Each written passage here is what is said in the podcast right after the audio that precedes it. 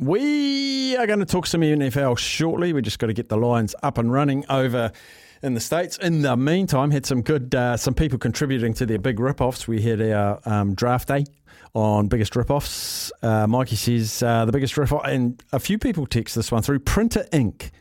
It's more expensive than gold dust, and I. I use a laser printer, and you can get. I think I've got a brother. I think it's a brother printer, and you can get brother toner or um, a non named toner half the price. And it's exactly the same stuff, just without the brand on it. School uniform, $75 for a $10 t shirt at the warehouse for the same price.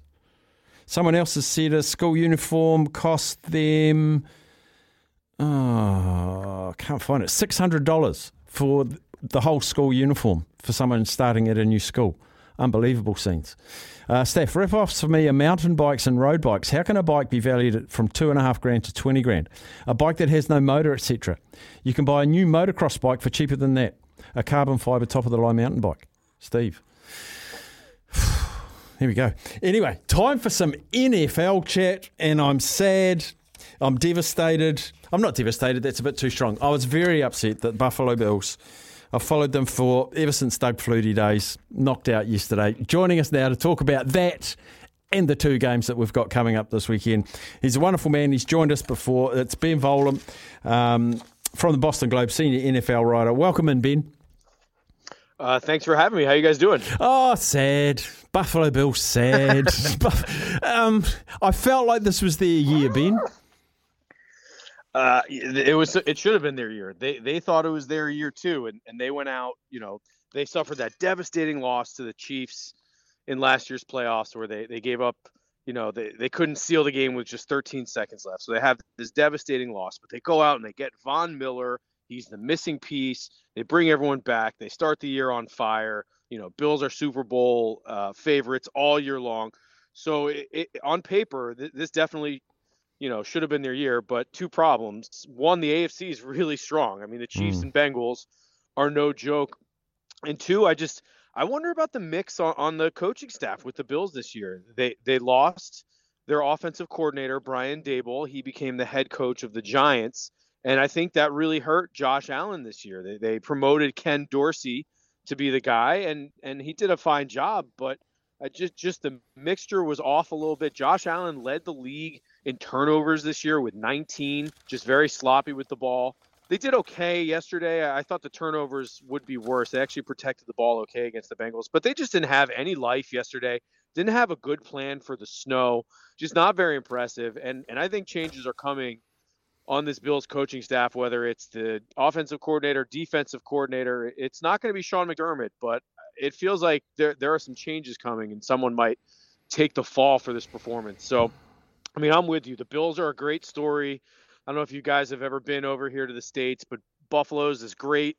You know, blue collar, working class town. These people just love the Bills. Their their tailgates, their their you know their game uh, environments are just absolutely nuts.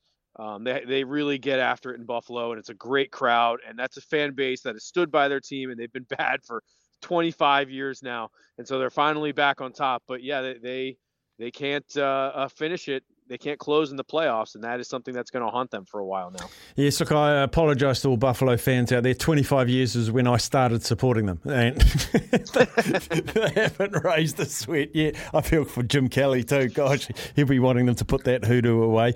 But we've got four teams left and two really good games coming up. Philly against uh, San Francisco.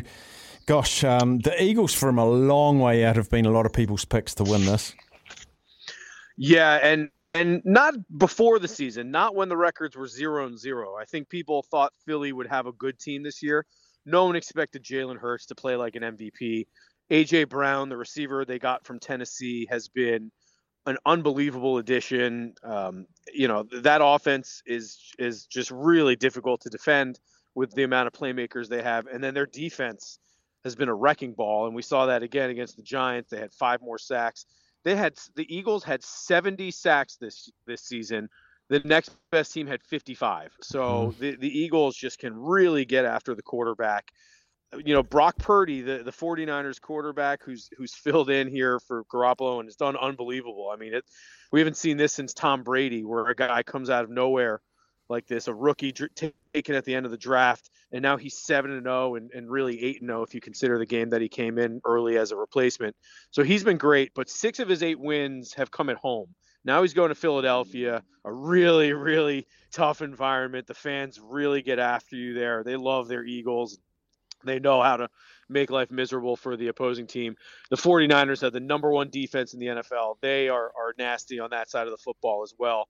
Um, uh, and I'm sorry, the Eagles. The Eagles are a top five defense in the NFL as well. So it's going to be a very difficult um, day for for Brock Purdy, but it might be a difficult day for the Eagles too. So two really great defenses. I'm expecting kind of a low scoring slugfest. Um, but the Eagles, I, I think this this is their year, and I expect them to be in the Super Bowl. The big story out of the the other game, uh, Kansas City against the Bengals, as you mentioned, is Mahomes, a high ankle sprain. He'll probably play, but with that hindrance, you'd have to give the quarterback tick um, to Joe Burrow in this matchup. Yeah, and and nothing against Mahomes, who's fantastic, but even without the injury, you might have to give it to Joe Burrow, and I just think that that speaks to how fantastic he is, and and the NFL is lucky that they have all these great young quarterbacks, mostly in the AFC. You know, Burrow and Mahomes meeting in the AFC Championship for the second straight year, and there's Josh Allen and Justin Herbert and Trevor Lawrence. Just a lot of great young quarterbacks right now, uh, starting with these two, and and Burrow. Burrow and the Bengals just keep getting better and stronger each week on, on both sides of the ball. That was a just a total domination of the Bills in Buffalo in bad weather that the Bengals haven't really played much in. Very, very impressive. Joe Burrow, nothing phases him. He's just so cool at all times. Makes it look so easy out there. He's got tremendous playmakers. The Bill, the Bengals defense, another team that just gets all over you, uh, especially up front. Uh, so you know, look, uh, Patrick Mahomes is not going to be himself, but he's definitely going to play. And he came back in the second half the other day and and was fine. Did not take a sack, threw a touchdown. Um, obviously, the the ankle will will hinder him, but he can operate from the pocket. He's he's an excellent pocket cornerback, and the way that he changes his arm angle and, and moves the, the arm slot around, he can make up for what he's missing with his ankle. So the Chiefs will still be operating at a high level on Sunday. This should be an excellent, excellent football game. The Bengals have won 10 in a row, I believe. They haven't lost since Halloween in, in late October and and the Chiefs are obviously looking for revenge from from that loss in overtime in the AFC Championship game last year. So that'll be a phenomenal game. But I, am liking the Bengals in that one. They they are really strong. They're going on the road. It almost is an advantage for them. They they're us against the world mentality. And I'm just all in on Joe Burrow right now. I just think he's so cool as a as a cucumber and and really really tough under pressure. As a Kiwi who's never been to an NFL game, when I watch on TV, I feel like the most intimidating home grounds to go to would be Kansas City and Oakland. How how close am I? Uh, Kansas City is definitely top three. I think at one point, I'm not sure. Kansas City and Seattle have traded off with the Guinness Book of World Records, like loudest crowd. but Arrowhead is famous for really loud fans. Uh, it's just this old 1970s era um, bowl stadium that captures the sound really well. And so, yeah, Arrowhead gets loud. Oakland was interesting. Oakland had some menacing fans, but the stadium would also be kind of half empty too. Uh, mm. Uh, the, the, couple times that I was there, and the Raiders fell on some hard times, unfortunately uh, for a lot of their years there, and um, the, the the the attendance and the fan support wasn't always the perfect. But the black hole certainly brought out some characters. I would say Seattle, Philadelphia. Those those fans. I mean, the, the two the two game scenarios this Sunday with Philly and Kansas City. Those are two of probably the three or four most hostile environments and most raucous crowds that you're going to get uh, in the NFL. So that will make for a tough environment for the road team. I have confidence in Joe Burrow and we'll see what Brock Purdy and the 49ers can do. All right, Bengals hit the Super Bowl. Who do they play? Yeah, I like Bengals Eagles. That's the matchup I'm going with uh, right now.